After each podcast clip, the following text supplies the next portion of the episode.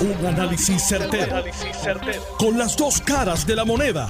Donde los que saben no tienen miedo a venir. tienen miedo a venir. Esto es el podcast de Análisis 630 con Enrique Quique Cruz. Buenas tardes, mis queridas amigas, amigos. Bienvenidos aquí a Análisis 630. Hoy, jueves 9 de diciembre del 2021, Día Internacional contra la Corrupción. Puerto Rico se levantó hoy desde temprano con los arrestos en la residencia del alcalde Ángel Pérez y otras personas más, como lo fue el vicealcalde de Trujillo Alto, que se rumoraba que algo estaba pasando en Trujillo Alto. Se rumoraba también que el alcalde de Trujillo Alto había ido a hablar con los federales, le había dicho al vicealcalde que fuera para allá. Parece que el vicealcalde no quiso cooperar y señoras y señores, se lo llevaron esta mañana por cuentagotas va esto. Y para analizar este tema y los temas de hoy durante esta primera hora, le he pedido al gran amigo que me aceptó la oferta de regresar aquí con nosotros, Héctor El Marrón Torres, señores, que parece, bueno, parece no, el marrón no lo había utilizado desde hace tiempo y lo que trajo fue una cosa impresionante hoy. Héctor, qué bueno tenerte aquí. Bienvenido a Análisis 630. Una pena que sea un día como hoy, pero hoy era necesario que tú estuvieras conmigo aquí. Saludos, Kika, a ti, a la gente que nos escucha, como siempre, un placer y un saludo a la gente que siempre tiene en alta estima los comentarios que hacemos eh, siempre que estamos en este foro. Así que muchas gracias a todos y aquí estamos en esta mañana que triste, ¿verdad? Eh, que denota un, la, decadencia moral que se vive en Puerto Rico y tratando de, asimilar los golpes, porque hay gente que uno aprecia que caen en estas circunstancias y, es un golpe de, verdad que duro para lo que es el gobierno, la integridad pública, el servicio público, que, personas de alta jerarquía, de posiciones que ocupan altas posiciones de liderato, eh, hayan caído en eso en el caso de corrupción específicamente. Héctor, de Félix, de Félix Elcano, Delgado, el alcalde de Cataño, no fue sorpresa, no fue sorpresivo. De Oscar Santamaría, no fue sorpresivo. Son cosas que las hablábamos, no en el programa, no abiertamente, pero los lujos de ambos, los gastos de ambos. Y cuando todo esto explota, el, desde el 2 de diciembre hace una semana, pues entonces uno, yo por lo menos especulaba aquí, analizaba aquí, pues que esta gente llevaban un año cooperando con los federales. Pero hoy nos levantamos con alguien que por lo menos yo no lo esperaba, número uno, y número dos, que la foto que los federales publican de Ángel Pérez recibiendo un soborno es del 2019 de agosto 21 del 2019. Esto completamente inesperado, Héctor. Sí, definitivo. Yo, yo, eh, o sea, que significa que antes de las elecciones y antes de la primaria de la, la gente que, necesita en el Partido No Progresista fue a votar, ya eh, había traqueteos en el, municipio de Guaynabo. Yo, eso de la foto del 2019, eso sí que eh, es, tan sorpresivo como el, propio arresto. Eh, porque denota entonces que ya había un patrón que pudo haber sido el, desde que fue electo en aquella primaria para sustituir al anterior alcalde O'Neill, que se da toda esta circunstancia. Eso fue en, en él, jura, juramenta, después de esa primaria que le ganó a Carmelo Río en agosto del 2017. Correcto. Y no habían pasado dos años que ya estaba en la silla, que aparece esta prueba federal donde se le están entregando un sobre donde supuestamente hay dinero y él está sentado en ese vehículo. El vehículo obviamente y claramente está preparado para grabar, para que se vean las figuras, para que se vea el traspaso, para que se vea todo. Y, los federales te sacan eso antes, o sea, sacan la información como dos horas y pico antes de la conferencia de prensa que tuvieron hoy a las 10 y 30 de la mañana para que vayamos haciendo embocadura. Sí, sí, que el caso es sólido. Eh, eh, el, mensaje subliminal es ese, que el caso es sólido, porque hay una incredulidad por ser Ángel como es. Ángel, yo lo conozco muy bien. Y yo que, también. Que es una persona noble, es una persona sencilla, es una persona que a mí todavía es, y, uno le choca, la, en la, le, hiere la retina. Eh, hay un refrán que dice, dime con quién andas y te diré quién eres. Y desgraciadamente hoy se cumple, en el caso de Ángel, eso, porque Oscar Santamaría había muchísimos rumores de él, de cosas que él venía haciendo desde que era ayudante legislativo en el Capitolio y cómo fue evolucionando hasta convertirse en un empresario y en un montón de y a tener un montón de bienes y cosas en un tiempo relativamente corto. Pero estas cosas se van diciendo. Y yo lo que cuestiono y tengo que cuestionar son los, los, background checks estos que hacen los partidos, los comités estos de evaluación de candidatos. ¿Dónde están? El, mismo comité que va a evaluar ahora a la retragila de gente que están interesados en, sustituir a, Ángel Pérez y a, y a los del Cano, que solamente ayer Ayer, Héctor, nadie había entregado los papeles. El último día de Cataño es hoy, para entregar los papeles hoy. Y, entonces, cuando tú ves todas estas anormalidades, porque estas son anormalidades y, cosas que no deben ocurrir, eh, supuestamente el partido tiene unos filtros, o tiene uno, uno ¿verdad? Una, uno, uno, uno, sí, unos background checks. Son unos filtros. Eh, para que tú, no, para que estas cosas no ocurran y tener gente de alta probidad moral y se hacen 25 mil leyes para evitar la, la corrupción y se hacen 25. Ya yo escuché a alguien decir que entonces tenemos que buscar la manera porque no es lo mismo otorgar contratos de basura que por servicios profesionales. Entonces ahora quiere todo el mundo tratar de aparecer su nombre, cinco minutos de fama en los periódicos, proponiendo tonterías para tratar de demostrar la pulcritud y lo lentos que son. Cuando eso no es el problema, el problema es la decadencia moral que hay en Puerto Rico. Hay una decadencia moral. Yo venía para acá y escuchaba los planes que tiene que hacer el municipio de San Juan para ver a Bob Bunny.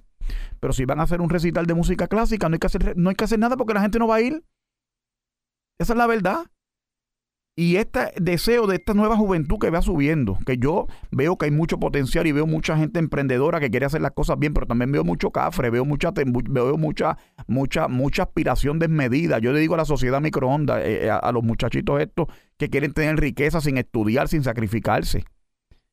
Y, esta parte, y, parte de esta decadencia moral ya vemos que empieza a afectar a la clase política, a los niveles más altos. Yo me alegré muchísimo cuando Ángel fue electo alcalde de Guaynabo, me alegré más cuando fue presidente de la Federación de Alcaldes, eh, eh, ocupó posiciones de alto liderato y va a tener que dejarlas todas. Y es un daño que se hace él y que le hace el partido. Y, y a lo mejor tú no has visto este dato, porque esto está acabando de pasar. Guaynabo y, y Cataño son parte del distrito de Bayamón, que es espina dorsal del Partido Nuevo Progresista. Y son dos, y caen uno detrás del otro. Más el otro, el hace un año atrás o dos, cayó el representante de Toalta, Nelson del Valle, en un, en un distrito senatorial que es la capital de La Palma. O sea, el Partido Nuevo Progresista como institución va a tener que meterse a tratar de cliriar estas cosas bien cliriadas para que esto no vuelva a ocurrir. Y yo quisiera ver menos políticos y más gente de la empresa privada, del sector privado, que se inmiscuyan en las cosas públicas de, y gubernamentales para tratar de levantar otra vez y que haya confianza en, el en los servidores públicos, porque esto le hace un daño terrible a la, a la, a la confianza que debe haber del pueblo con, con, su, con sus oficiales electos. Porque cuando la gente ve a Ángel Pérez, pues porque el canito era ostentoso, le gustaba la buena vida, las camisas finas, le gustaba todo ese tipo de cosas, hacía actos de ostentación, pero Ángel Pérez es un tipo humilde. Siempre fue una persona humilde, muy dada. Y eso es lo que te choca a ti, que sé que seguro que te choca a ti, me choca a mí, nos choca a todos. Y, y, y, yo tengo una mezcla de tristeza, de coraje también, porque yo no puedo creer que, lo, que lo que está pasando, yo, yo, francamente, yo estoy medio atónito. Como si estuvieras viendo una película. Sí que me habían dicho que el libreto podría ser así asado, pero todavía no, no, no, lo, no lo capto por la manera en que han pasado las cosas. Un tipo que se vería comentando que estaba en traquete y cosas, cómo ha podido penetrar la estructura política y tener tanto acceso a tanta gente, a tantos municipios. El billete, Héctor, el billete. Por eso, pero entonces, entonces pero ¿cuál es la solución al billete? El billete, con el billete vivimos. Esto es el sistema capitalista.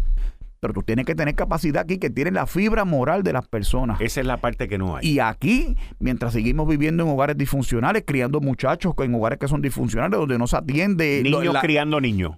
Correcto. Donde a los, a los, a los, a los seis, a los, al año de edad, los dos años de edad, ves a los bebés con tenis Jordan, eh, eh, ¿verdad? Eh, de, de, de, personas que no quieren madurar, que no quieren crecer, que no quieren tener responsabilidades. Pues ese, ese es el producto de todo esto. La ambición desmedida.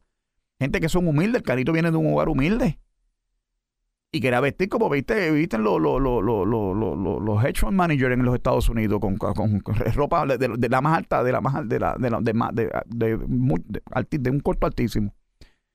Y eso ciertamente demuestra que es una debilidad de, carácter que no puede ser, porque usted representa un municipio, usted, es el jefe del gobierno de una jurisdicción y uno, espera cierta probidad moral y no la hay. Y esta es la punta del iceberg. Hay que ver a quiénes más se va a llevar Santa María, porque ese es el secreto a voces también, que esto está empezando. Ahora, yo me acuerdo cuando yo vi en el programa que yo te decía a ti, cuando le cayeron encima a Trump, que Trump dijo que Puerto Rico estaba una isla llena de políticos corruptos y se levantaron todos, ¡Ave María! ¿que cómo va a ser? ¿Que si esto? ¿Que esto es una ofensa al pueblo de Puerto Rico? Y ahora, que salgan todos esos, eh, ¿verdad? Esos enajenados mentales a contestar eso. El 17 o el 16 de octubre del 2017, Ricardo Rosselló estaba sentado con Donald Trump en Casablanca y Trump le dijo que Puerto Rico tenía un problema de corrupción. Y le dirigieron la pregunta, porque fue una pregunta que salió. Obviamente la pregunta estaba plantada allí, sembrada para que le hicieran. Y Trump dijo que el secretario de Justicia Estatal, que en aquel momento era Wanda Vázquez, eh, eh, digo, dijo, eh, se va a encargar de esto, dijo Ricardo Rosselló. Cuando salió el tema de corrupción en esa conferencia de prensa donde Trump le estaba dando el trono a Ricardo Rosselló, que lo despreció, porque después le dijo que le iba a dar un puño en la boca. Pero ahí, ahí salió claramente en Casablanca el problema de corrupción en Puerto Rico. Octubre del 2017, un mes después del huracán María. Entonces, cuando tú ves la incapacidad y la ineptitud que tiene el gobierno a nivel burocrático para tramitar y gestionar una serie de cosas, para cumplir con las guías federales, para hacer asequibles los fondos federales de recuperación. Entonces quieren culpar al gobierno federal de que, que son malos, racistas, porque nosotros somos unos indios en el Caribe y no nos tratan igual como pasó con el desastre de Houston, el desastre que hubo en Florida con los huracanes que fueron eh, ¿verdad? Uno detrás del otro, después de, de, que el último fue María. Pues entonces era discrimen. Y no es discrimen, es que, es que hay ineptitud, y hay ineficiencia. Y el gobierno de Puerto Rico tiene que actuar. Y yo me pregunto, ¿dónde está el Departamento de Justicia? ¿A cuántos el Departamento de Justicia de Puerto Rico, contra cuántos funcionarios públicos, la División de Contracorrupción, investiga y procesa criminalmente en Puerto Rico? Eso casi no se ve. Y me parece que es hora, porque nosotros gastamos, el presupuesto de Puerto Rico tiene una asignación importante que se hace del Fondo General para el, para el funcionamiento del Departamento de Justicia. Y ahora quieren hacer, pero pues métale dinero y métale, y eficiencia y métale buenos fiscales. Y ahorita tú vas a tener uno aquí para que esa división anticorrupción empiece a trabajar y empiece a procesar, e investigar casos. Porque un alcalde que se gane 40 mil pesos no puede andar con un rol de 47 mil o, o 50 mil dólares. Y se cae de la mata. Ni puede andar con pantalones de 400 dólares ni camisa de 300 dólares. Eso se cae de la mata. Entonces son tan brutos que se dejan ver también porque se van al Molo San Juan a comprar. Y la gente ve y aquí todo el mundo tiene una cámara y retrata y las redes sociales han, cambiado de juego. Mira esto de la, de la foto de Ángel Pérez del 2019. Eso es Facebook. Las redes sociales han cambiado el juego. La política cambió y en, política no hay verdad que dure 24 horas. Te lo he dicho 40 veces. Ayer nos acostamos con un líder, con una posición de liderato importante. Hoy, es políticamente, está destruido. En un minuto. ¿Qué pasó? FBI se acabó el juego muere una carrera política ahí. Ahora, hemos visto un cambio en, en los federales. Claramente, los federales eh, no podían o no pudieron por muchos años infiltrarse en las esferas políticas, ni, ni con los empresarios del sector privado. Y el paradigma que existía anteriormente iba guiado principalmente a que agarraban a un privado, negociaban con él y después de negociar con él, pues ese entregaba a la parte política. Anaudi siendo el último ejemplo. Pero cuando le damos para atrás en los casos más resonados de corrupción en Puerto Rico, pues todo el mundo ve eso como el principio con lo de Víctor Fajardo. Y hasta que llegamos acá, ya han pasado más de 35 años de eso. Y ahora estoy viendo este cambio en cómo los federales llevaron a cabo esta operación, en donde tienen a uno del sector privado, que es Oscar Santamaría, y tienen a uno del sector político, que es Félix Elcano Delgado. Y los dos en conjunto, por la foto que vemos hoy, pues han estado trabajando por bastante tiempo, por lo menos Santa María más de dos años, Elcano un año o más, lo cual me da a entender ahora un cambio en mi análisis y mi pensar que Santa María fue el que entregó entonces a Félix Elcano. ¿Ok? ¿Y qué pasa?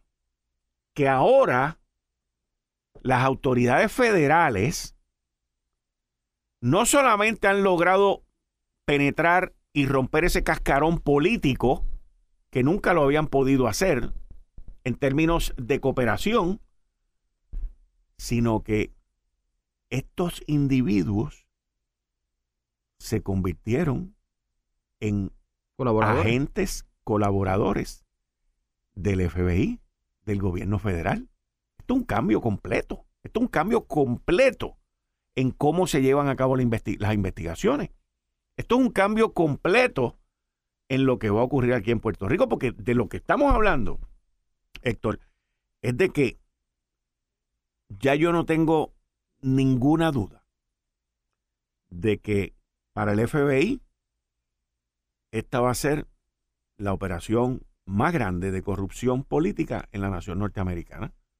En términos, cuando digo grande, no necesariamente tiene que ser en número de personas, pero en términos de escala política de funcionarios electos. Porque, según a mí me explican, el modus operandi durante los últimos 12 meses era que Cano utilizando su posición como alcalde y miembro del Partido Nuevo Progresista, llamaba a otros alcaldes y le decía, mira, te quiero ver, esto y lo otro, pan. Y cuando el otro alcalde, pues, oye, lo está llamando un compañero alcalde, lo que sea, aquí y allá. Y cuando ese alcalde le daba la cita, Cano se aparecía allí con Oscar Santa María.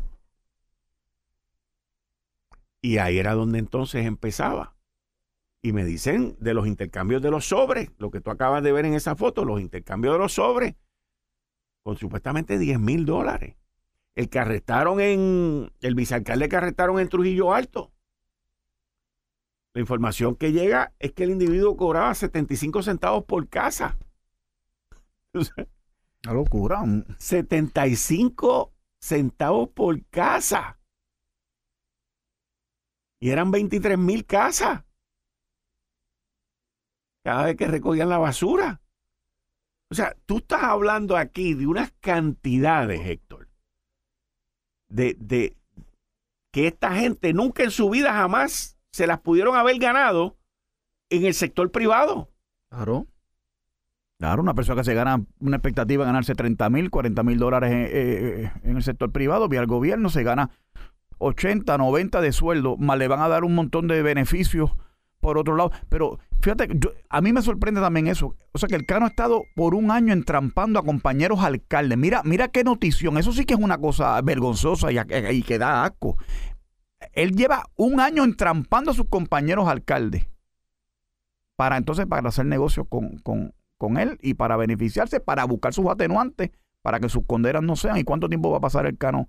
Menos eh, de cinco años. Entonces, eso le hiere la retina a la gente, porque los profesionales, oye, yo te doy el, caso de corrupción, los casos de corrupción pública empiezan a tomar eh, eh, una serie de, de, importancia en términos del, ánimo del electorado. Toda la gente que tiene que levantar a madrugarse, a fastidiarse, a cargar cajas, a llevar, a bregar con clientes, a bregar con jefes, en condiciones a veces no, que no son las mejores, bregando con pandemia, haciendo 20 sacrificios para pagar colegio, para pagar planes médicos, para su familia y ver a estos bandidos ganándose un montón de dinero y cobrando kickbacks y cobrando un montón de 75 centavos ese tipo por recoger la basura, pero eso es una locura.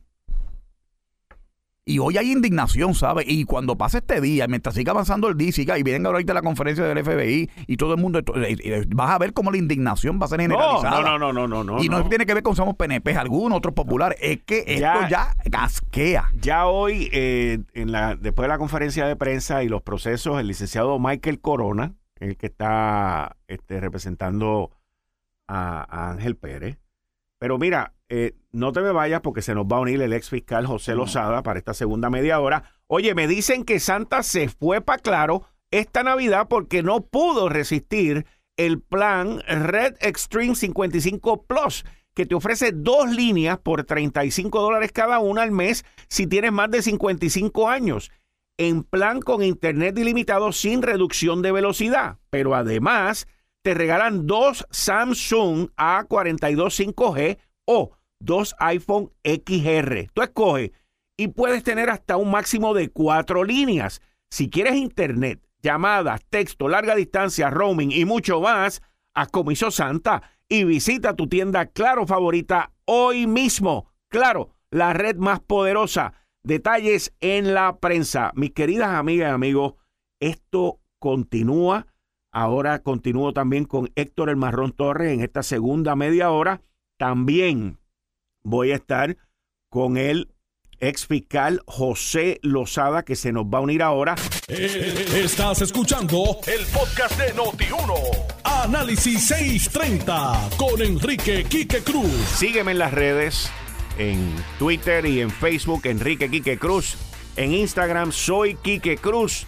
Y en mi canal de YouTube, Enrique Quique Cruz. Hoy, 9 de diciembre del 2021, Día Internacional en la lucha contra la corrupción. Pero mira, juega con Power. Con el nuevo Double Play le pones más power a tu Powerball y participas en un segundo sorteo millonario en un premio de 10 millones de dólares. ¿Me escuchaste? 10 millones de dólares y 8 maneras adicionales de ganar.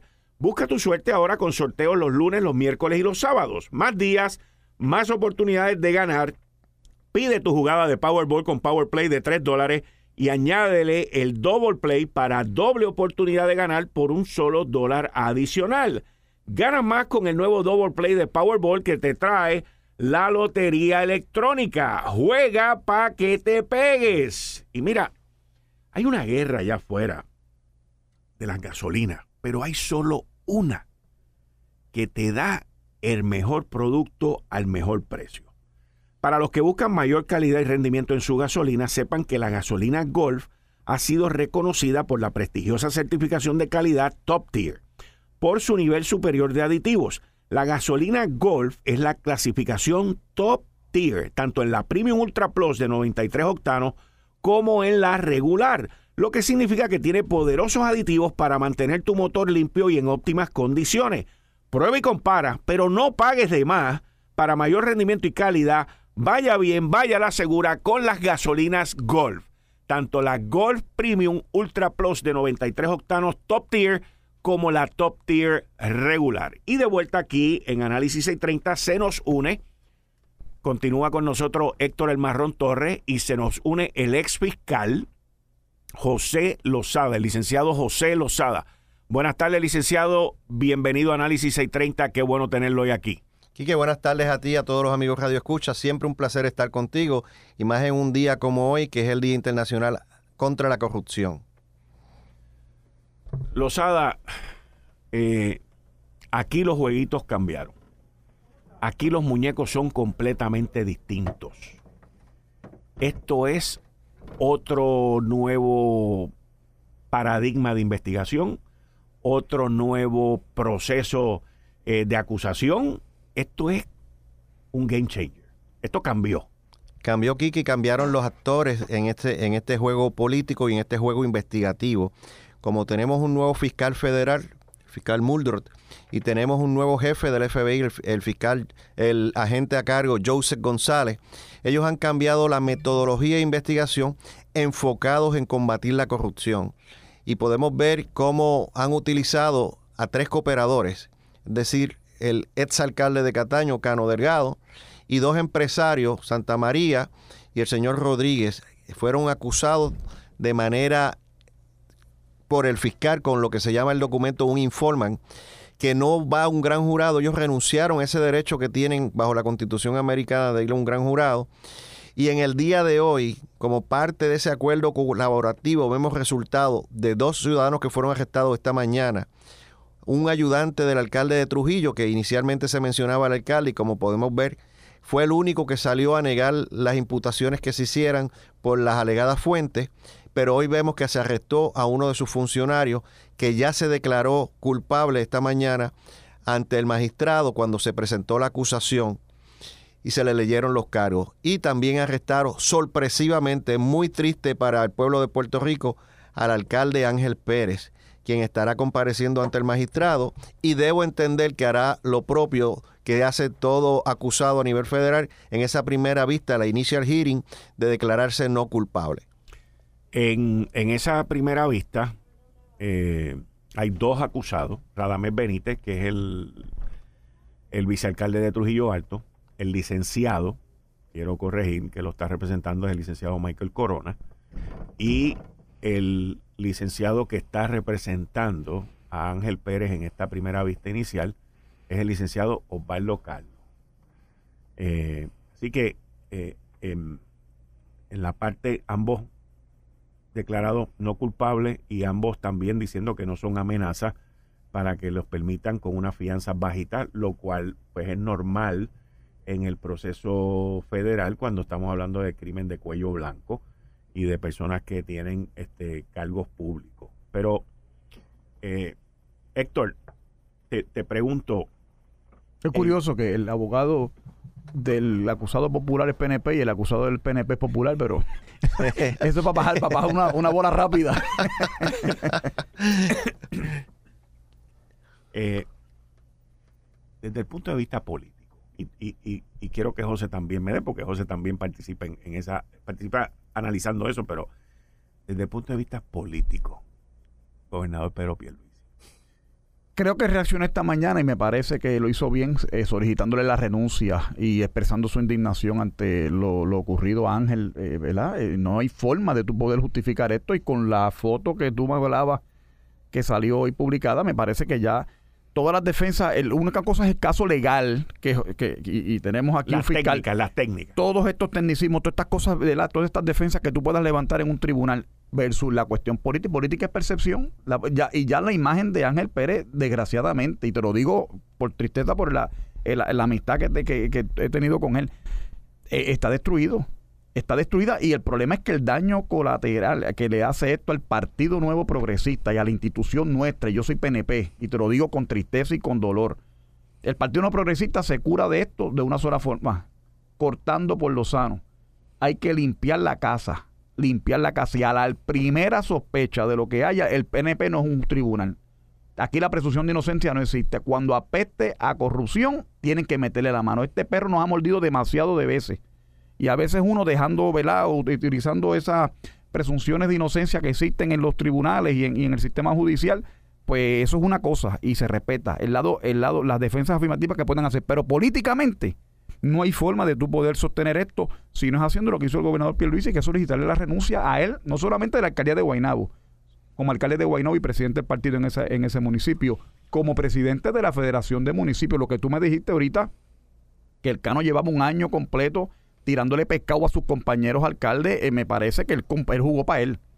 Y no le importó nada. Él se embarró él y entonces lo que está buscando es buscar toda la forma eh, eh, de, de encontrar los atenuantes habidos y por haber para cumplir el menos tiempo. Y sabrá Dios lo que hayan hecho por allá que no se vea en este caso. Porque por ahí yo escuchaba el otro día a un amigo mío decirme, el otro día yo me encontré con fulano de tal, que después que se lo acusaron de haberse robado como 15 millones, tiene que haber sobrado como 15 más que no se nos encontraron porque andaba muy bien y muy bien vestido y con muchos reloj y mucha vaina. El pueblo mira y la gente está cansada de toda esta poca vergüenza de la corrupción pública que hay en Puerto Rico. Licenciado Lozada. Ciertamente es una vergüenza para el partido, pero más que para el partido, para Puerto Rico entero. Puerto Rico y cada votante da su voto confiando en la buena fe, en ese juramento que hacen bajo la Biblia, teniendo la Biblia ahí ponen su mano y juran defender la constitución, la ley y los reglamentos y vemos cómo todavía, a pesar de que esto ha pasado y este perro ha mordido muchas veces, vuelve y pasa el mismo esquema de soborno, el mismo esquema de kickback, donde vemos que te doy este contrato a cambio de que me des dinero. Y es más triste cuando podemos ver cuando ya el gobierno federal revela las capturas de estas fotografías de videos. Parte de las herramientas de investigación es alambrar a un testigo y otras son poner en ese vehículo de motor donde se sientan una cámara y un micrófono donde pueda captar todo el proceso y cuando se monta en el carro se le dice, fulano, ¿cómo tú estás? Bienvenido. Oye, alcalde, aquí está el dinero que te prometí por esto. Eso está grabado. Esa es la tristeza de este caso.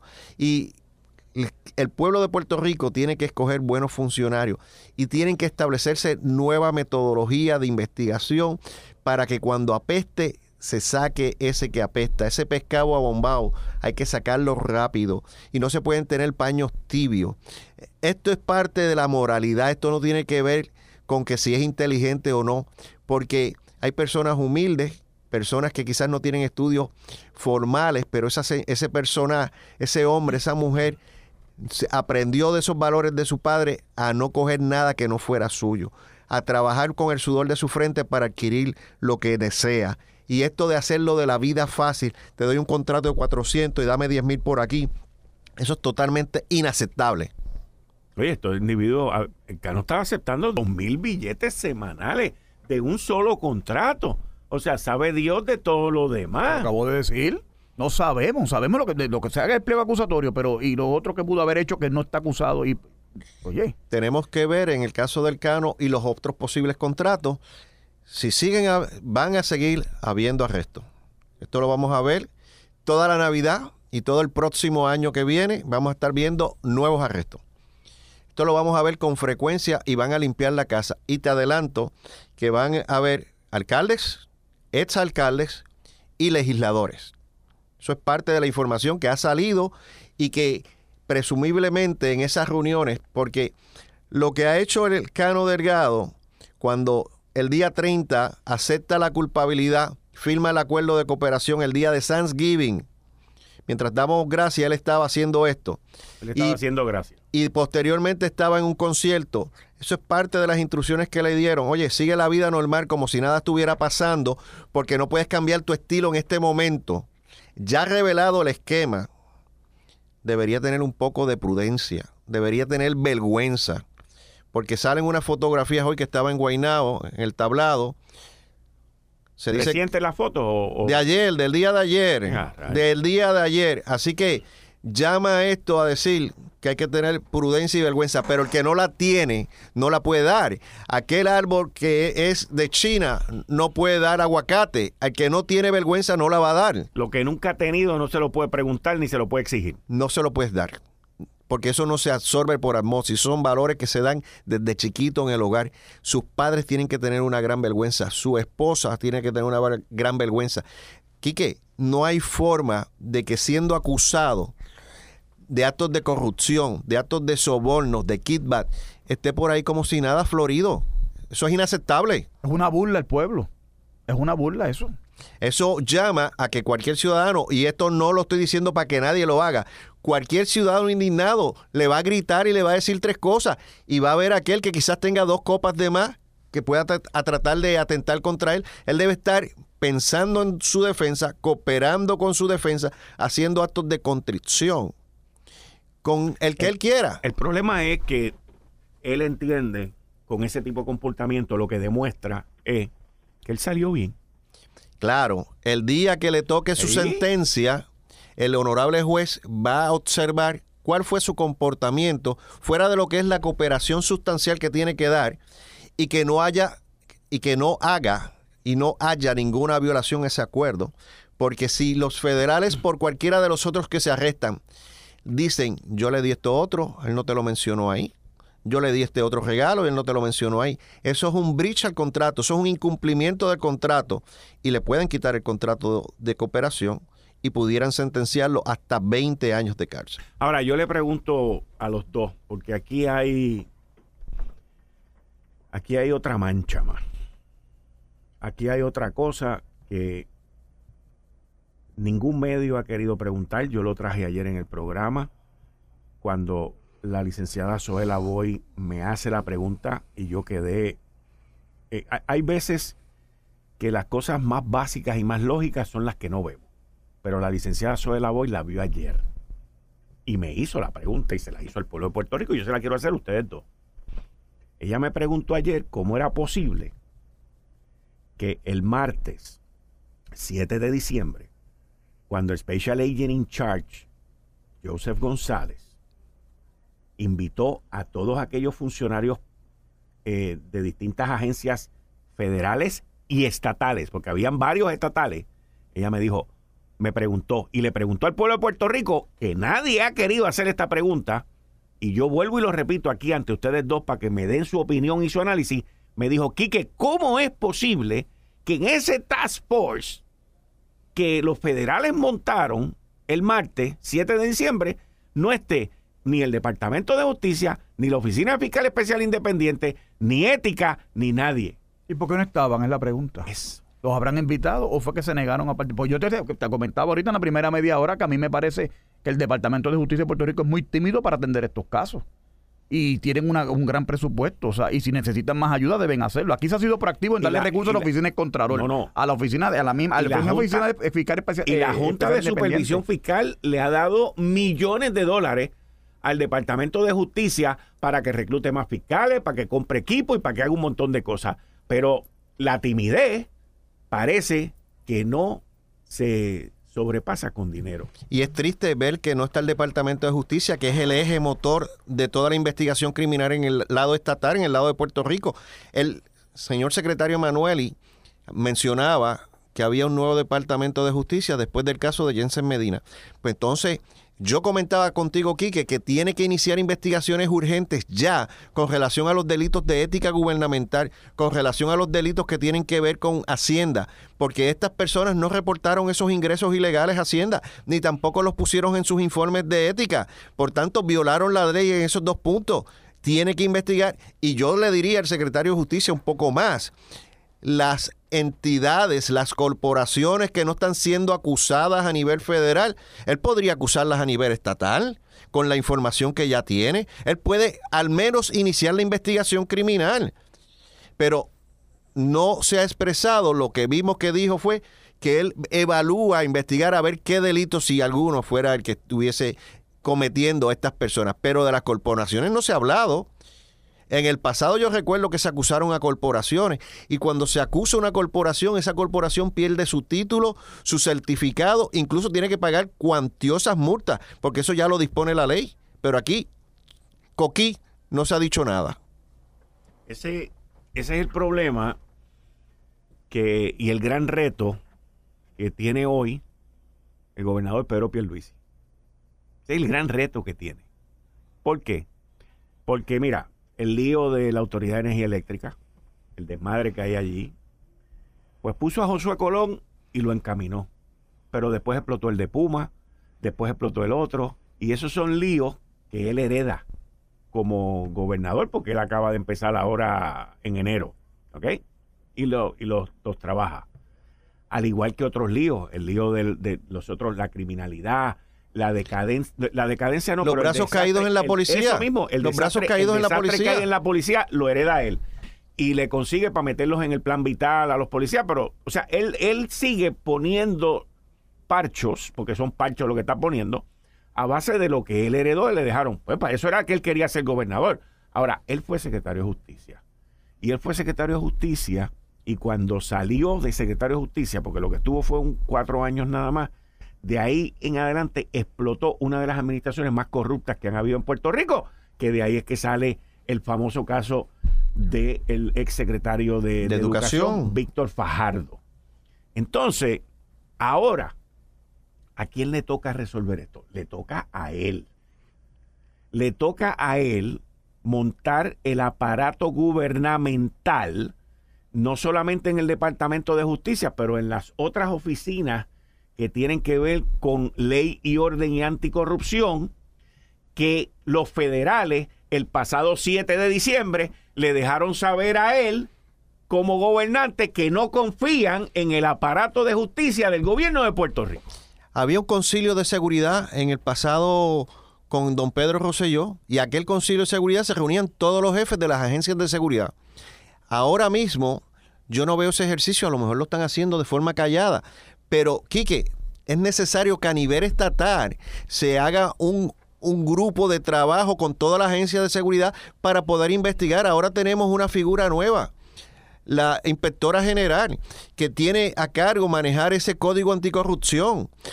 Te pregunto, Quique, ¿por qué de los amigos legisladores ninguno ha dicho que todas las subastas en el gobierno para recogidos sólidos o para lo que sea tienen que ser públicas?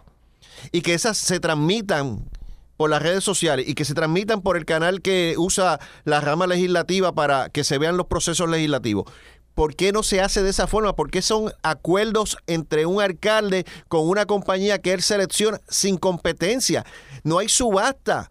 Óyeme, hay que ponerle dientes a la forma para que no vuelva a suceder.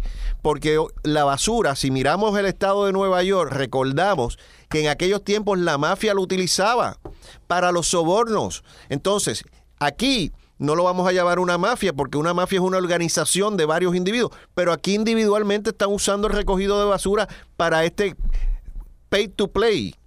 ¿Y el embreado de las calles? Ay, por favor.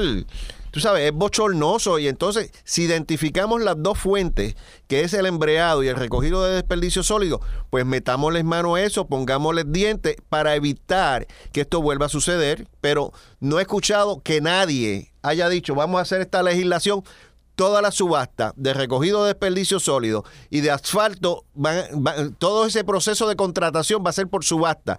Y esa subasta va a ser por vídeo para que todos la veamos, por televisión, para que todo el mundo pueda ver los, los actores de esa subasta, que haya libre competencia, que gane el mejor. Pero no se hace.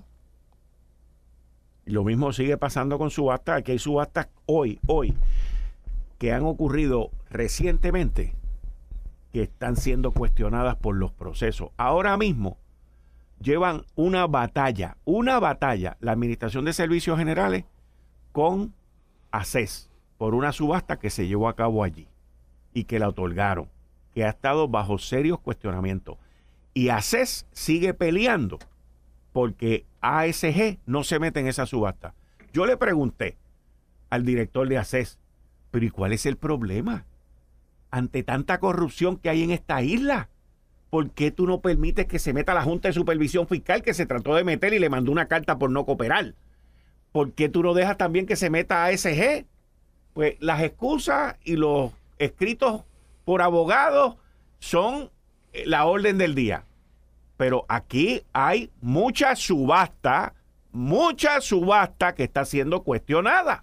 Recordemos el asunto de las vacunas, Quique. Las pruebas para detección del COVID. Aquellos treinta y pico de millones que se, que se iban a dar que tuvo que el Banco Oriental el, banco, el banco aquel eh, paralizar ese proceso. por de los federales fueron los que paralizaron Por favor, tenemos que ver que aquí hay dinero para hacer servicios públicos y no se puede permitir que se derroche el dinero del pueblo para servicio del pueblo, para que unos pocos se beneficien del mismo en vez de que sea el pueblo entero de Puerto Rico.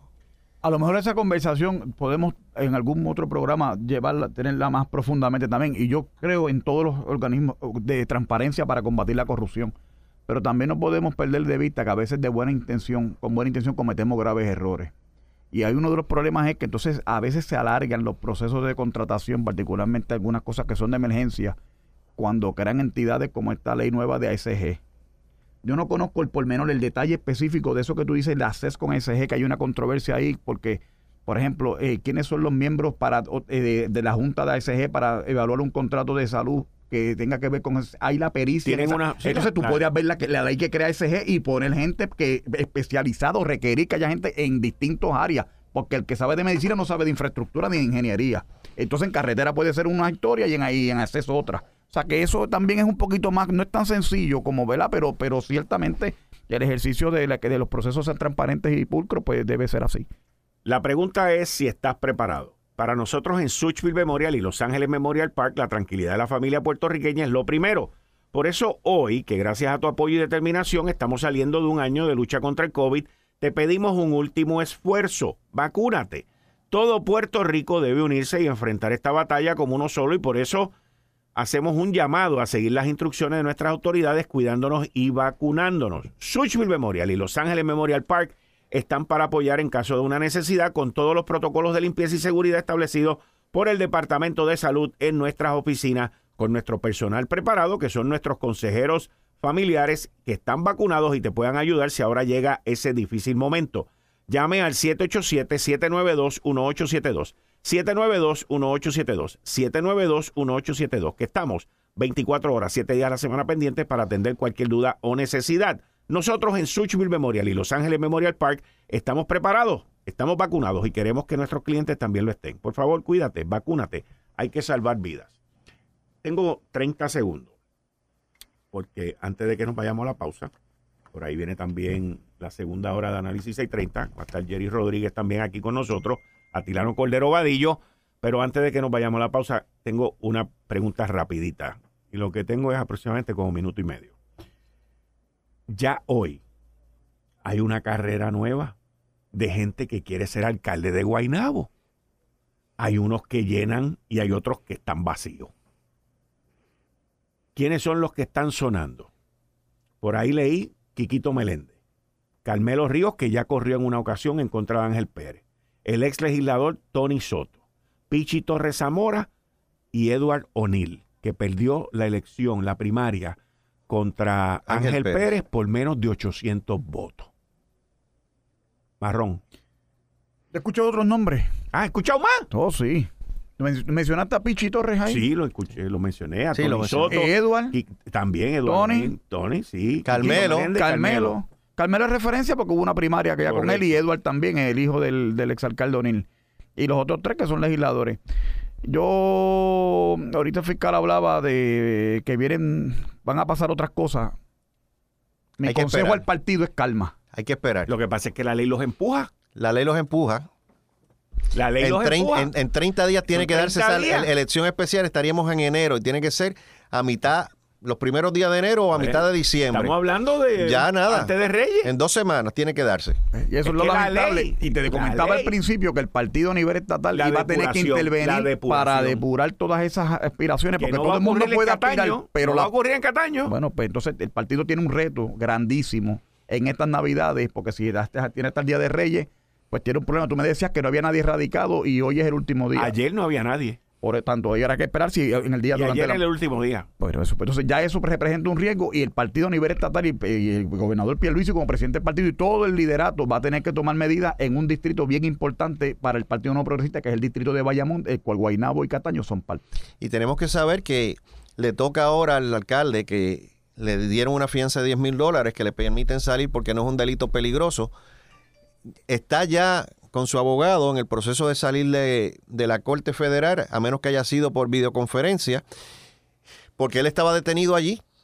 Él fue detenido y estaba en las oficinas del FBI. Allí tuvo que haber llegado su abogado para poder decir, yo soy el abogado, aquí estoy, esto es lo que vamos a hacer. Le toca ahora llegar, preparar su carta de renuncia a la alcaldía, al comité municipal y a la federación de alcaldes, que es lo que esperamos que haga para que pueda dedicarse en cuerpo y alma a su defensa. Héctor El Marrón Torre, muchas gracias. Licenciado José Lozada, muchas gracias. Siempre un placer, Quique. Felicidades a todo el mundo. Muchas gracias. Esto fue el, podcast de Notiuno. Análisis 630 con Enrique Quique Cruz. Dale play a tu podcast favorito a través de Apple Podcasts, Spotify, Google Podcasts, Stitcher y notiuno.com.